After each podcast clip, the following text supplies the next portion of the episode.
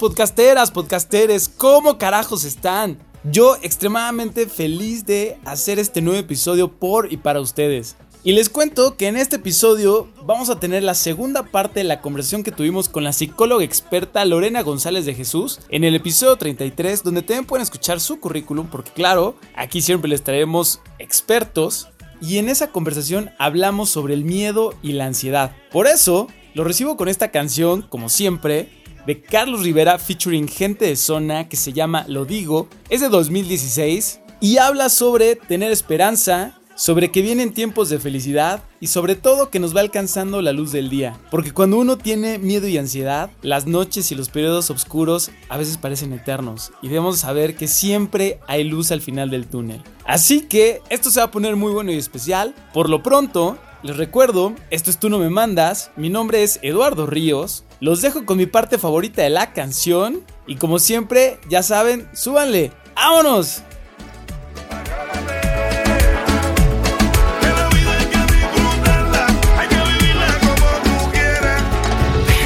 llevarte más allá de tu frontera. Hay tanto que nos queda por andar. Déjame enseñarte que la vida nos espera y que vienen tiempos de felicidad.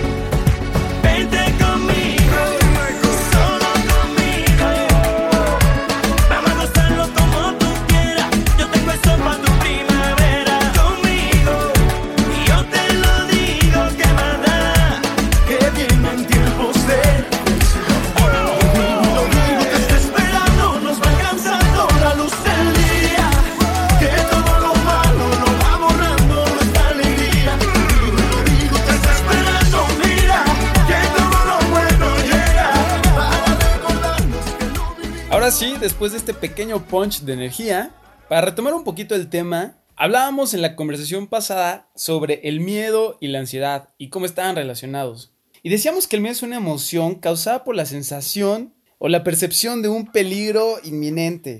Esta sensación de que algo malo va a pasar. Y puede ser que el peligro sea real o no, pero la emoción sí es real.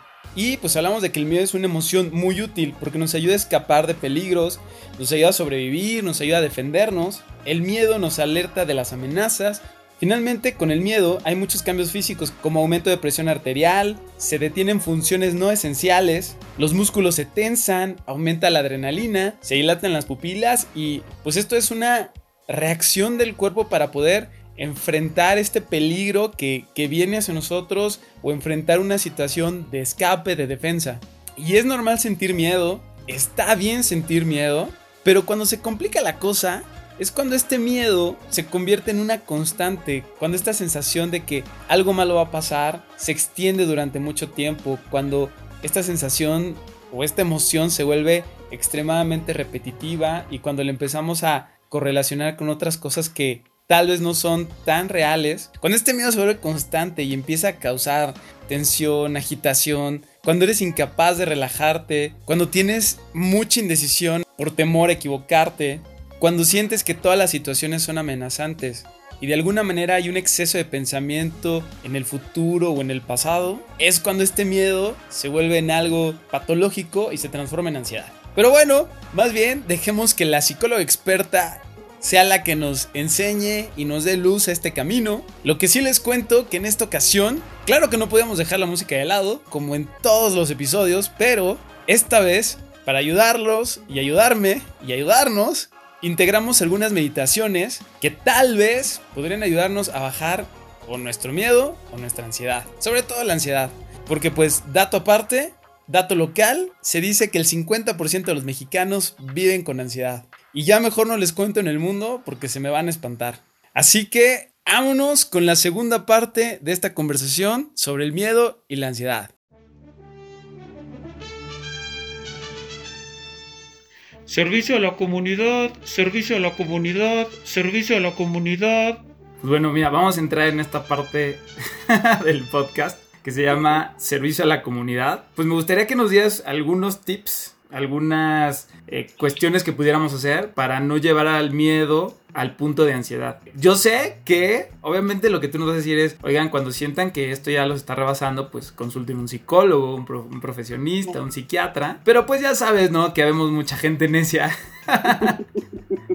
y que a veces de repente pues sí necesitamos como pues algunas herramientas, ¿no? Que, que, podamos aplicar, pues de repente en el momento, igual si no tenemos a nuestro psicólogo a la mano, para poder ayudarnos a no llegar a la ansiedad. Sí, hay como técnicas que, híjole, no sé si es para no llegar a la ansiedad, pero que pueden ayudar en momentos de crisis. Ok. te pueden ayudar como en momentos donde te sientas como muy este, estresado, muy angustiado, donde sientas que ya como que te está sobrepasando tal vez como la situación, ¿no? O sea, sí hay algunas técnicas, pues por ejemplo de relajación, que si las buscan en internet, ¿no? Este, técnicas de relajación autógena pueden funcionar, pueden ayudar. Lo ideal es que sean de la mano con un psicoterapeuta porque al final él te va a ayudar como a ir identificando mejor tus sensaciones y que puedas como entrenar mejor tu cuerpo como para bajar la angustia. Pero bueno, pueden, pueden funcionar de, de alguna manera. Las técnicas de, de relajación muscular pues pueden funcionar. Evidentemente, yo creo que todos en algún momento lo hemos sentido, ¿no? Cuando estás muy tenso, muy estresado, generalmente pues el cuello, ¿no? Este, la espalda, los hombros,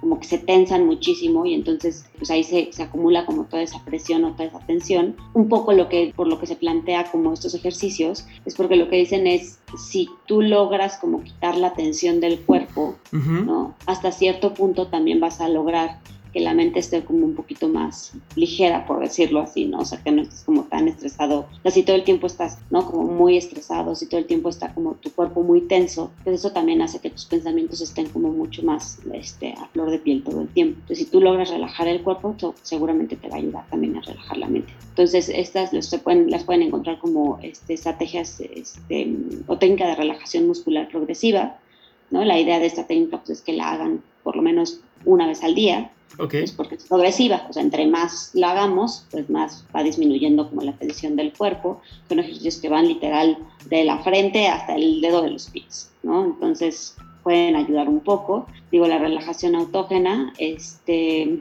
¿Qué es la relajación La autógena? relajación autógena es la que les digo que va como un poquito más de la mano con el terapeuta, eh, pero en- de todos modos se encuentran algunos audios ¿no? en, en internet. Es una especie, no es una meditación, pero es una especie como de meditación, donde te hace como tener mucho más, hacer mucho más conciencia tanto de tus pensamientos, te ayuda hasta cierto punto como a poner la mente en blanco, ¿no? Y te ayuda como a pensar solamente en situaciones como más positivas, ¿no? Y por lo tanto, al promover como este tipo de pensamientos, pues también puede bajar un poco como la ansiedad, el estrés, la angustia, ¿no? Entonces, también pueden encontrar algunos audios por ahí, este, seguramente en, en internet, puede funcionar. Ahora, algo más práctico que no sea así como tan de psicología, el yoga puede ayudar un poco, ¿no? No es la solución, puede ayudar cuando todavía es como mucha, nada más, mucha presión o mucho estrés, puede ayudar.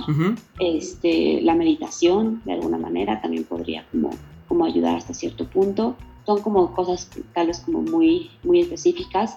La respiración diafragmática, que es, la practican como en el yoga, en natación, en canto, en diferentes, pues sí, como, Disciplinas. diferentes como situaciones muchas veces se entrena, literal es como la respiración donde el diafragma se expande, por decirlo así, y eso es lo único que hace es que llena de manera completa como nuestros pulmones. Entonces ayuda como a bajar el ritmo cardíaco, ayuda a regular por lo tanto la tasa de respiración. Parte de lo que hace la ansiedad es aumentar el ritmo cardíaco, el ritmo respiratorio, entonces empiezas a respirar más rápido, tienes taquicardia, no te empiezan a sudar las manos. Entonces como que todo esto, si tú logras eh, controlar tu respiración, puedes bajar un poquito más como la angustia. Ok, esta re- respiración diafragmática es, o sea, por ejemplo, yo creo que todos, al menos los que vivimos en, ciudades, creo que respiramos arriba, en el pecho, ¿no? Y como con respiraciones cortitas, ¿no? De, Exacto. ¿no? Y la diafragmática es como detenerte y meter el aire al diafragma, pero que normalmente lo llamamos como al estómago, ¿no? Que no es el estómago Sí. porque pues el estómago no se llena de aire, son los pulmones que hacen que baje el diafragma y, y, y avientan como que la pancita hacia enfrente, por decirte, ¿no? Exacto. Tal cual. O sea, para que los pulmones se llenen por completo, el diafragma tiene que estar como suelto, por decirlo así. Entonces tú metes el aire, ¿no? Y entonces tu diafragma se expande, que como dices, parece que es el abdomen el que, se, que se expande, pero realmente es tu diafragma, normalmente lo que hacemos es respirar y meter, sumir la panza. Eso no permite que tu diafragma se expanda y entonces, o sea, te dicen respira hondo, casi todo lo que hacemos es como sumir la panza, ¿no? Alzas como el pecho, pero no se está llenando realmente tus pulmones de aire, ¿no? Lo que queremos hacer es lo contrario. O sea, tú no vas a mover prácticamente el pecho y vas a dejar como tu panza sueltita como para que entre el aire y el diafragma se expanda lo suficiente como para que, para que entre el aire de manera como completa, digamos, a los pulmones. Un poco como lo hacen los bebés de manera natural, ¿no? Que, que tú ves cómo, cómo inflan y desinflan, pues sí, la, la, pancita y lo que realmente está funcionando son los pulmones a toda su capacidad y, y el diafragma, ¿no? Que sube y que baja tal cual. Entonces, eso te puede ayudar. Lo ideal sería que siempre respiráramos así, pero bueno, ya no, no es como tan fácil, se tiene que entrenar un poco, pero por lo menos si lo tienes medio entrenado en situaciones como de mucho estrés, puede funcionar para bajar un poco la, la taquicardia, el, ritmo respiratorio y entonces eso te ayuda a controlar un poco la, la ansiedad o el miedo, el estrés. Por lo general, entrenar la mente no suele ser como lo imaginamos. Algunos piensan que la idea es eliminar los pensamientos o anular las emociones, pero en realidad es diferente. Imagina que es como sentarte al lado de una carretera con mucho tráfico y que los autos que van y vienen son tus pensamientos y emociones. Solo tienes que sentarte y ver pasar los autos. Parece fácil, ¿no? De hecho, lo que suele ocurrir es que nos empezamos a inquietar con el tráfico. Nos metemos entre los autos para tratar de frenarlos o incluso intentamos ir tras ellos y olvidamos que la idea era solo observarlos. Y con todo ese ir y venir, solo conseguimos que la mente esté cada vez más inquieta. Por eso entrenar la mente es aprender a cambiar nuestra relación con los pensamientos y las emociones, a verlos desde otra perspectiva, porque así podemos llegar a un estado de calma. ¿Y es posible que nos olvidemos del ejercicio y la mente se distraiga? Por supuesto. Pero cuando nos damos cuenta, la idea es volver a la carretera, a observar el tráfico mientras relajamos cuerpo y mente. Pero a ver, por ejemplo, pongamos un, caso hipotético, ¿no? Ponte tú que, bueno, la mayoría de, las personas en, este mundo y sobre todo desde etapas muy jóvenes pues trabajan, ¿no? Ya sea adolescentes ayudándole a sus papás ganarse una lana, los que tienen igual situaciones más precarias tienen que trabajar en, en diferentes cosas, eh, los que ya tenemos una vida adulta pues también, ya sea que sean freelancers o que eh, trabajen por una empresa y así a lo largo de la vida, ¿no? Entonces creo que todos hemos pasado por tal vez este miedo, esta angustia de de pronto no dar el ancho en un trabajo y entonces recibir las repercusiones de no dar ese ancho de que qué estará pensando mi jefe, qué estarán pensando mis compañeros, y si cachan que realmente no estoy haciendo las cosas bien, y entonces si me despiden y me quedo sin ese sueldo, y por ejemplo ahorita que hay una pandemia y si me quedo sin ese sueldo, ¿cómo afrontar mis gastos? Y pues si me corren, pues cómo voy a pedir una carta de recomendación para conseguir otro empleo. Y entonces empiezo con esta angustia de que se vuelve un escenario catastrófico donde ya nos visualizamos viviendo abajo de un puente mientras está lloviendo, sin familia, donde nadie nos habla, donde el mundo ya no nos ve, eh, deprimidos, hambrientos. Ya sabes, como todo un escenario oscuro donde justo estás como repensando situaciones que todavía ni siquiera han pasado pero estás viendo un, futuro muy oscuro a raíz de esto que estás pensando. Y entonces al verlo tan oscuro, sientes aún más presión, ¿no? Del que porfa que no pase esto porque no quiero llegar a este punto oscuro, ¿no? Poniéndolo en un ejemplo muy básico. Sí, sí, pero creo que lo que dices es muy real, ¿no? O sea, como que justo a veces te ves como en un escenario donde de algo que ni siquiera ha pasado ya te imaginaste como lo peor, ¿no? O sea, de, sentir que qué tal, o sea, ni siquiera te han dicho nada, ni siquiera te han dicho que, que, oye, estás fallando en esto, oye, mira, esto no me está gustando de tu trabajo. O sea, ni siquiera te lo han dicho, tú te estás imaginando, ¿no? Entonces ahí... a dar el ancho y que entonces ya te van a correr y como hay pandemia no vas a conseguir trabajo y que entonces ya vas a, no vas a poder pagar la renta y al no pagar la renta, ¿qué vas a hacer con tu familia? Que, o sea, ya te estás imaginando como todo un escenario mucho más catastrófico y creo que lo, lo más importante es aprender a cortar y que eso la verdad es que creo que se puede hacer como a través de una psicoterapia. O sea, pero ahí, por ejemplo... Es cortar como con esta idea, cortar con el, ok. O sea, pero para cortar, ¿cuál sería, o sea, cuál sería? Estoy en esta oscuridad a las 11 de la mañana en mi trabajo, ¿qué, ¿qué me dirías? ¿Paso A, paso B, paso C? Como para amortiguarlo y claro, seguir con, con un terapeuta. Es algo que se va entrenando, ¿no? Con, con, en una psicoterapia, o sea, donde de alguna manera no es como que digas, ah, ya, haz esto y ya se te va a quitar. O sea, ojalá así funcionara la psicología, ¿no? Ojalá fuera como de, mira, haz esto y ya, todo está solucionado. Pero, algo. Pero sí creo, o sea, pero sí es algo que se va entrenando en psicología, donde de alguna manera, como que lo que vas buscando es que el paciente aprenda a identificar cuando ya está haciendo algo real por algo que está sucediendo y cuando se está imaginando, ¿no? 20.000 panoramas catastróficos que ni siquiera han pasado y que ni siquiera ha habido un indicador, ¿no? Que te diga que tal vez eso pudiera llegar a pasar. O sea, ni siquiera te han dicho, oye, esto no me gusta de tu trabajo, y tú ya te estás imaginando, ¿no? Y si me corren, y si me dicen, y si no doy el ancho, y si. O sea, ¿por qué pensar que no estás dando el ancho? ¿Y por qué no pensar en, al parecer voy bien porque no me han dicho nada? Ok.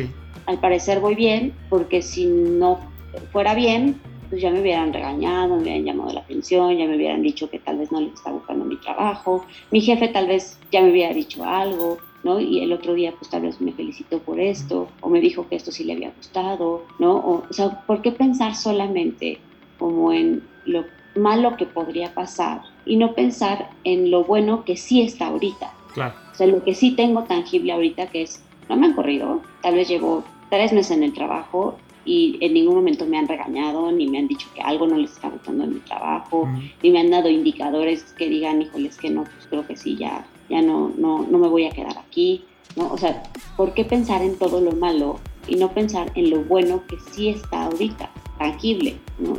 Porque entonces eso es lo que puede ayudar, ¿no? A que, a que también uno como que empiece también a, a poner como en la balanza, sí, los aspectos que puede haber negativos, pero también lo positivo que tengo ahorita. O sea, creo que la vida no se trata como de blanco y negro. O sea, la vida no se trata como de todo lo malo y todo lo bueno. O sea, al final se trata como de encontrar ese balance, de bueno, sí, sí puede ser que igual no les guste mi trabajo, pero por lo menos hasta ahorita todo va bien, porque nadie me ha regañado, nadie me ha dicho que no les gusta, ¿no? Este, el otro día que entregué X cosa, pues me felicitaron o me dijeron que estaba muy bien hecho, ¿no? Este, yo estoy dando como mi 100, me estoy quedando el tiempo que me tengo que quedar en, en la oficina, pues para terminarlo, es, no sé, el otro día uno de mis compañeros cuando se equivocó lo regañaron y a mí nunca me ha pasado esa situación, o no, o sea, como que el tratar de identificar qué cosas buenas también están sucediendo en el momento.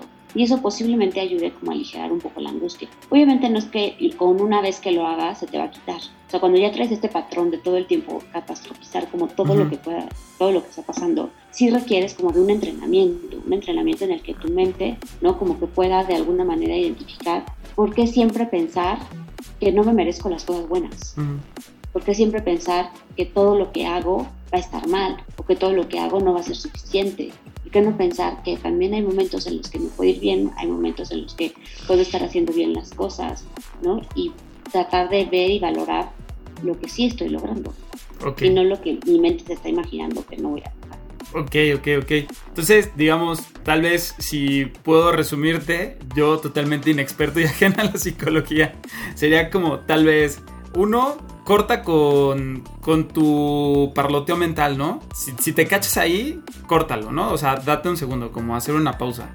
Dos, sería tal vez como a lo que estás pensando, darle el lado positivo, ¿no? Darle la vuelta a, a la idea, ¿no? De por qué pienso que estoy haciendo mal y por qué no lo que estoy haciendo lo estoy haciendo bien, ¿no? O sea, como tratar de, ver el lado positivo. Tal vez tres... Que lo positivo, lo realista. Lo realista. O sea, más que lo positivo, porque si no nos vamos como a un falso optimismo, ¿no? Donde, ay, no, seguro todo lo que estoy haciendo ¿no? Soy don chingón. Y entonces ya siento que entonces no tengo nada que mejorar porque todo lo que hago lo hago bien, ¿no? Entonces, como que tampoco es irnos al lado optimista, que sería como este falso optimismo de todo está perfecto, porque tampoco es real. ¿no? sino más bien quedarnos con la parte como realista. O sea, ¿qué tengo ahorita que me esté indicando realmente que lo estoy haciendo mal? Okay. Y a veces te das cuenta que nada. O sea, a veces dices, bueno, a ver, ¿por qué estoy pensando que lo estoy haciendo mal? Mis jefes, las últimas veces que he entregado algo, tal vez me felicitaron o por lo menos no me han dicho nada. A mis compañeros los han llegado a, regañar y a mí no me han regañado ni me han dicho nada, ¿no? Incluso uno de mis compañeros me dijo que que veía que lo estaba haciendo bien y que ya me veía más acoplado. ¿Por qué no tratar de ver las cosas realistas que tengo ahorita que me pueden hacer pensar que tal vez lo estoy haciendo bien? o sea, sería un 3, sería sé, objetivo con lo que estás pensando. Quítale tu emoción, quítale tu manera de ver las cosas, sé objetivo, ¿no? Exacto. Y eso, la realidad es que requiere de un entrenamiento, ¿no? O sea, yo te puedes, intenta hacerlo así, este, de la nada y posiblemente te va a costar muchísimo trabajo porque o sea, normalmente cuando ya te ves en, como dices, en el, abajo del puente con tu familia, en un lugar como muy oscuro, pues difícilmente vas a poderte traer de regreso solito. O sea, necesitas como alguien que te vaya como llevando pasito a pasito, que te vaya entrenando en cómo manejar de manera diferente tu mente o llevar a, a lugares distintos a tu mente. Claro, guiarte. Y sí, sí, justo, ¿no? Como, como guiarte y pues sí, para que te ayude a romper, a romper con esto. Siempre nos han enseñado que mientras más nos esforcemos, mejor nos irá. Pero no siempre es así. Cuando quieres dormir, por ejemplo, puedes prepararte, encontrar la posición correcta y ponerte cómodo. Pero luego, no puedes forzarte a dormir, ¿o sí? Es que en realidad funciona al revés. Mientras más lo intentas, menos sueño tienes y es solo cuando dejas de esforzarte que finalmente te entregas y te quedas dormido. Y casi sin darte cuenta, te despiertas al otro día y te sientes descansado y renovado. Entrenar la mente funciona de manera muy similar. Es como si quisiéramos domar un caballo. En lugar de confinarlo a un lugar específico, hay que soltarlo en un campo abierto usando una cuerda muy larga para que pueda correr libremente sintiendo que tiene todo el espacio del mundo. Y de a poco, vamos acortando la cuerda y el caballo se va adaptando a esta sensación hasta que se queda tranquilo en su lugar. Eso es lo que intentamos hacer con la mente cuando meditamos. En vez de confinarla a un lugar, la llevamos lentamente a un estado natural de calma. Así que no te preocupes por lograr algo o llegar a algún lado. Y en cambio, disfruta la oportunidad de tomarte un momento, relajarte y estar presente aquí y ahora. Oye, ¿tienes ahí algún dato extra que quieras mencionar? ¿Alguna este, definición? ¿Alguna cosita que nos quieras compartir con respecto de la ansiedad? Pues, híjole, yo creo que lo, lo más importante ya lo, ya lo mencionamos. Este, obviamente si, si se quieren meter como a la parte de la clasificación de los tipos de ansiedad, de la manera como de manejar la ansiedad o así, pues obviamente habría que, buscarlo un poquito más. Digo, como te decía, las formas en las que se manifiesta la ansiedad pueden haber muchas, ¿no? Mencionamos ahorita nada más pues, prácticamente tres, que son las básicas, pero bueno, hay, hay muchas otras. Decíamos las, las fobias, decíamos la ansiedad generalizada, este, mencionamos el TOC, mencionamos este, el ataque de pánico.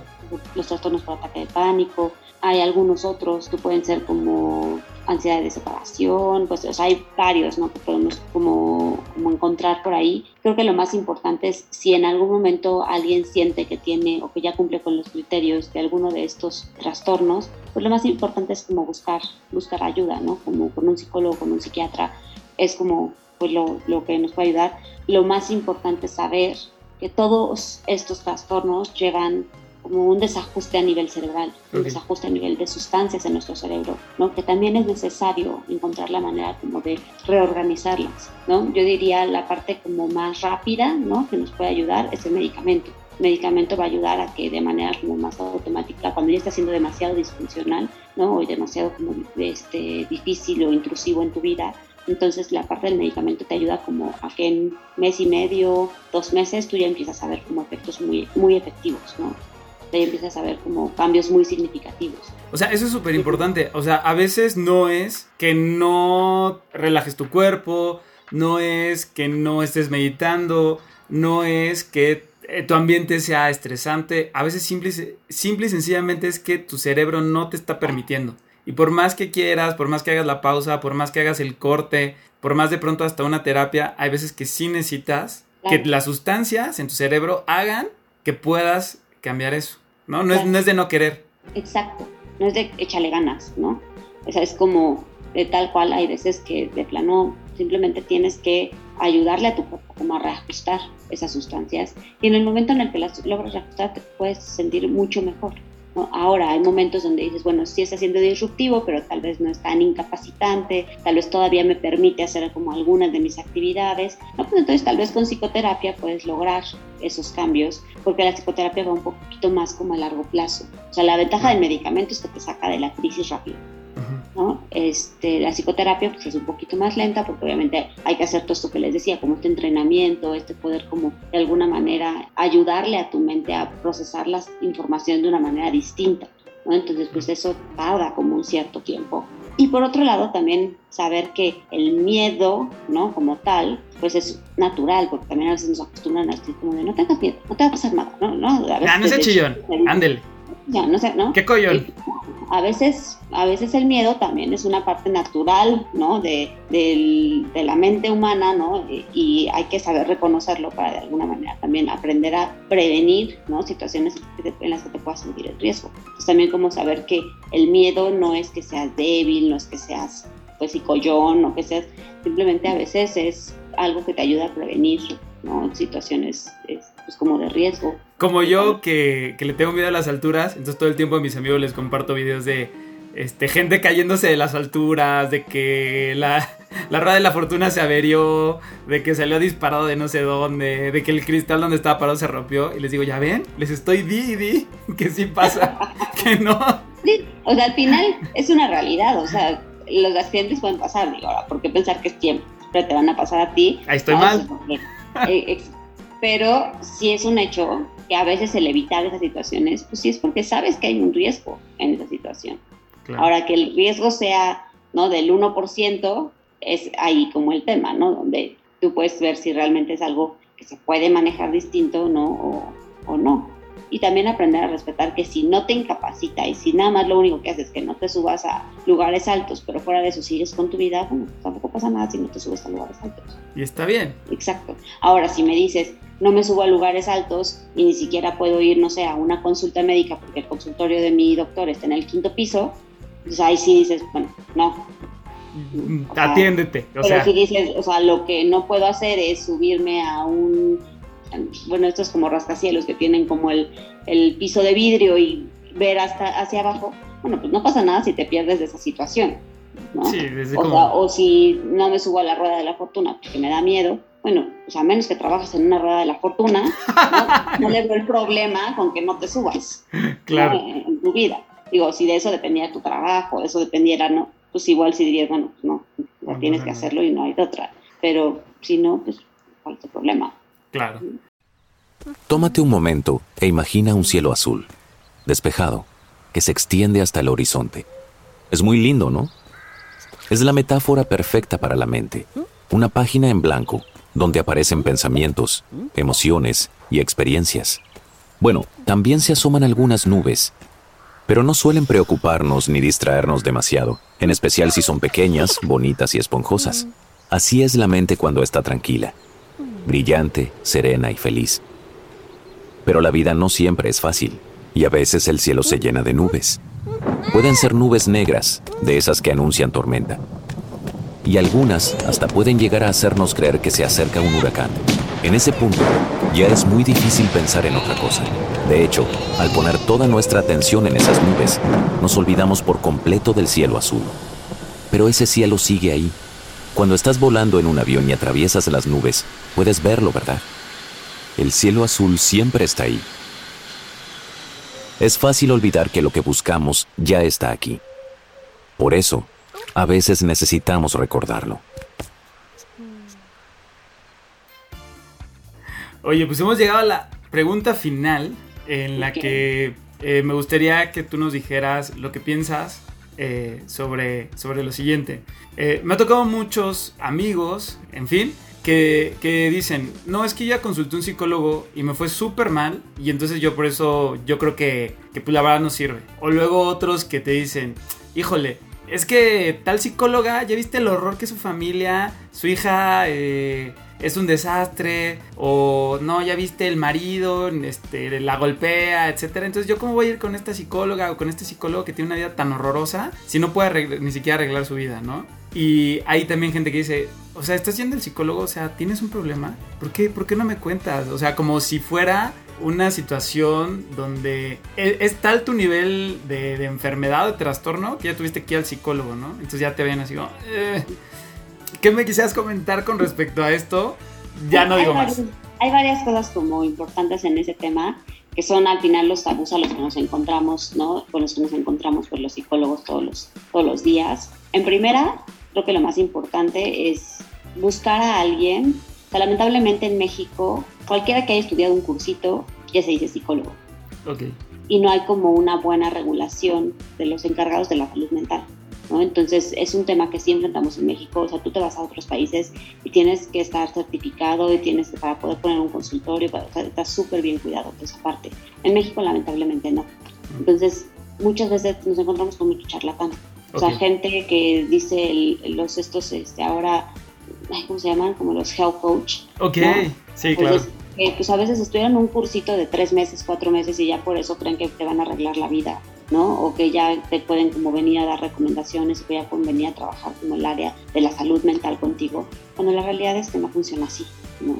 O sea, yo lo que sí podría decir es, si van a ir a un psicólogo, asegúrense de que sea alguien preparado, que sea alguien que tenga por lo menos maestría, ¿no? O sea, un psicólogo que solamente tiene la licenciatura difícilmente puede ejercer como psicólogo. Ok, ok, buen punto. Tienes que especializar tienes que tener como una especialización en algún tipo de psicoterapia, ¿no? O sea, normalmente la psicología, la carrera, la licenciatura, es como una embarradita de todas las áreas que puede abarcar la psicología. La psicología tiene la parte como este, laboral, ¿no? que son los que están en recursos humanos, te dan un poquito como de psicología este, infantil, ¿no? o de psicología este, como educativa, que es más como para gente que se va a dedicar a escuelas o, ¿no? este, o a niños o, algo así. Dan un poco de neuropsicología, ¿no? que es la parte como de los estudios, pues sí, como más, más científico, la parte como más de estas sustancias como en el cerebro, por decirlo así, del estudio de este, de este tipo de cosas. Y está la parte de la psicología clínica. Entonces, en la carrera ves todo eso. Imagínate, son cuatro años como para ver un poquito de todo, como para que puedas ubicar hacia dónde tú te quieres ir. ¿no?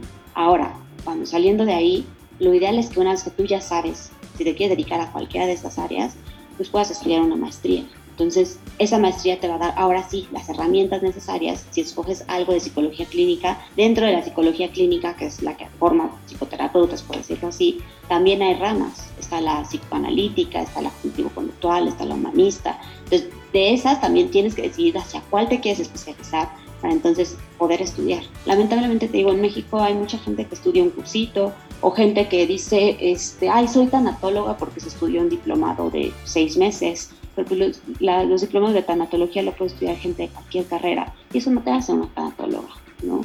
O sea, hay maestrías en tanatología y lo ideal es que tengas la carrera de psicología y después hagas como la especialidad en tanatología, ¿no? O te digo en psicoterapia psicoanalítica, o en este, psicoterapia cognitivo-conductual, humanista, lo que sea, pero que tú tengas una especialización. Entonces, lo primero sería, traten de identificar a un psicólogo que realmente sea un psicólogo especializado. Ok. O sea, pregúntenle, ¿no? Así de, oye, ¿y qué este, tú estudiaste psicología, estudiaste este, alguna maestría, qué maestría estudiaste? O sea, como tratar de informarse de qué, de, valga la redundancia, de qué formación tiene su psicoterapeuta.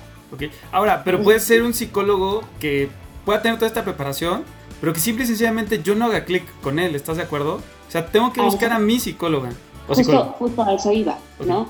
O sea, como que la segunda este, parte es, es cierto, hay veces que dicen, es que fui un psicólogo y como que no hice clic, y como que no, no me gustó, me fue pésimo con ella, porque tal vez es un buen psicólogo, pero simplemente no haces match, o sea, no, no, no hay como, como, no te sientes en esa confianza como para, como para hablar, para decir, a veces también puede ser que tú mismo como paciente pues pones tus resistencias porque hay una parte de ti que pues quiere hablarlo, pero otra parte que pues como que no se siente como, con, como listo, ¿no? Para abrir ciertas áreas de su vida, ¿no? Entonces también yo siempre he creído que la gente va al psicólogo cuando de verdad se siente preparada para. Y los que lo intentan más bien porque alguien más les, les está insistiendo, porque alguien más les dice, porque igual se enteraron que tal psicólogo era muy bueno, ¿no? Y van a veces no les va tan bien porque no se sienten listos para ir al psicólogo. Entonces, eso también e, e, es parte de, que realmente te, te sientas como listo para hablar de cualquier tema sin ningún tabú, ¿no? Y sabiendo que un buen psicólogo no tiene por qué juzgarte, ni te va a regañar, ni te va a decir por qué hiciste esto, ¿no? Ni, ni va a decir como que, ay, qué chistoso que hagas esto, ni se va a burlar de ti. Es alguien que va a tratar de entenderte y va a tratar como de ubicar qué es lo que está pasando en tu mente que te lleva a sentirte como te sientes. Claro, claro, claro. A ti en específico, con lo que tú traes en la mente, con lo que tú has estado viviendo, ¿no? Entonces eso es como, como muy importante. Como dices, el que hagas como clic con ese terapeuta.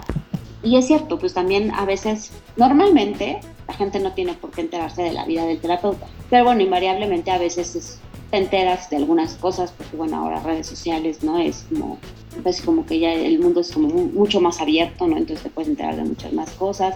Pero es cierto, pues también a veces te das cuenta que el terapeuta tiene problemas. Pues sí, porque también son humanos. Somos humanos, ¿no? Claro. también son humanos que a veces, o sea, el que tú, parte del, de por qué sirve una psicoterapia, ¿no? Es porque es alguien que te está viendo desde fuera, que no te está viendo desde tu ambiente, ¿no? Entonces, alguien que te dice, pero ¿por qué no me cuentas? Pues sí, pues si te cuenta a ti, pues igual tú vas a decir, no sé, si te cuentan, ay, es que me voy a divorciar porque por esto y por esto y por esto, pues tú como amigo le vas a decir, no, sí, pues sí, te vas a dar la razón a tu amiga, no, que se va a divorciar porque dices... Está sesgado. Y el otro es, es un patán, sí, claro, ¿no? Así de, cuando vas con una terapeuta te va a decir, bueno, ¿y por qué piensas que fue? ¿No? ¿O qué parte te correspondería a ti de esa decisión? ¿No? O sea, ¿o qué crees, en qué crees que fallaste tú también? ¿No? Y te va a cuestionar un poco más allá. No te va a dar la razón como lo va a hacer una amiga, ¿no? O como lo va a hacer tu papá, o como lo va a hacer tu mamá. Sí, ¿no? claro. O sea, un terapeuta te va a decir, o sea, sí, hay cosas como negativas, o sí, entiendo como tu enojo ante esta situación, pero ¿qué otra parte pudo haber por, no? Este, así como... Sí, el psicólogo te va a confrontar. ¿no? O sea, te va a confrontar, te va, te va a cuestionar, te va a tratar de entender. Y no te va a gustar. Pero no es nada más ir al psicólogo para apacharte, es como para tratar de entender realmente qué está pasando, ¿no? Entonces, pues también eh, esa es como, como una parte importante, ¿no? O sea, el, el no es, o sea, para aquellos que dicen, ay, es que pobre, ya va al psicólogo porque ya ha de estar muy mal porque ya va al psicólogo. Ya no, tronó. es que no dejas de estar muy mal, vaya al psicólogo, a veces simplemente es como para tratar de entender tu mundo desde otra perspectiva y desde alguien que lo ve desde afuera. Oye, y más que estar listo, eh, no, más bien, sí, más que estar listo, también se me ocurre de pronto es como que querer mejorar tu vida, ¿no? Cuando estés en el punto de querer algo distinto, a lo mejor ya es también el punto en el que te podrías acercar, ¿no? Más que que te obliguen. Claro, de querer mejorar, de querer hacer cosas diferentes, de querer sentirte, querer sentirte diferente, de evitar tal vez repetir patrones que te estás dando cuenta que tal vez estás repitiendo patrones que no quieres repetir de, de tus papás o de tu familia, ¿no? De, de querer hacer las cosas diferentes o simplemente sentirte más feliz, ¿no? Claro. Como mejor. Imagina que tu mente es como un lago de agua calma. Cada pensamiento es una gota de lluvia que al caer crea una onda en la superficie del agua. Si llueve muy fuerte o hay mucho viento, el lago puede volverse tan turbio que no logramos ver qué hay en el fondo. Pero el lago siempre puede volver a estar sereno. De hecho, a medida que entrenamos nuestra mente, empieza a haber cada vez menos ondas. Y a medida que la superficie del lago se aquieta, es más fácil ver qué hay ahí abajo. Algunas veces nos va a gustar lo que vemos y otras veces no tanto. Y aunque puede ser poco alentador encontrar cosas que no nos gustan, en realidad es un paso importante para aprender a dejarlas ir. Aceptar lo que está en nuestra mente también nos ayuda a no ser tan duros con nosotros mismos y hasta puede ayudarnos a no ser tan duros con los demás y a empezar a sentirnos más a gusto con nuestra vida, a tener relaciones más armoniosas y vincularnos mejor con nuestro entorno.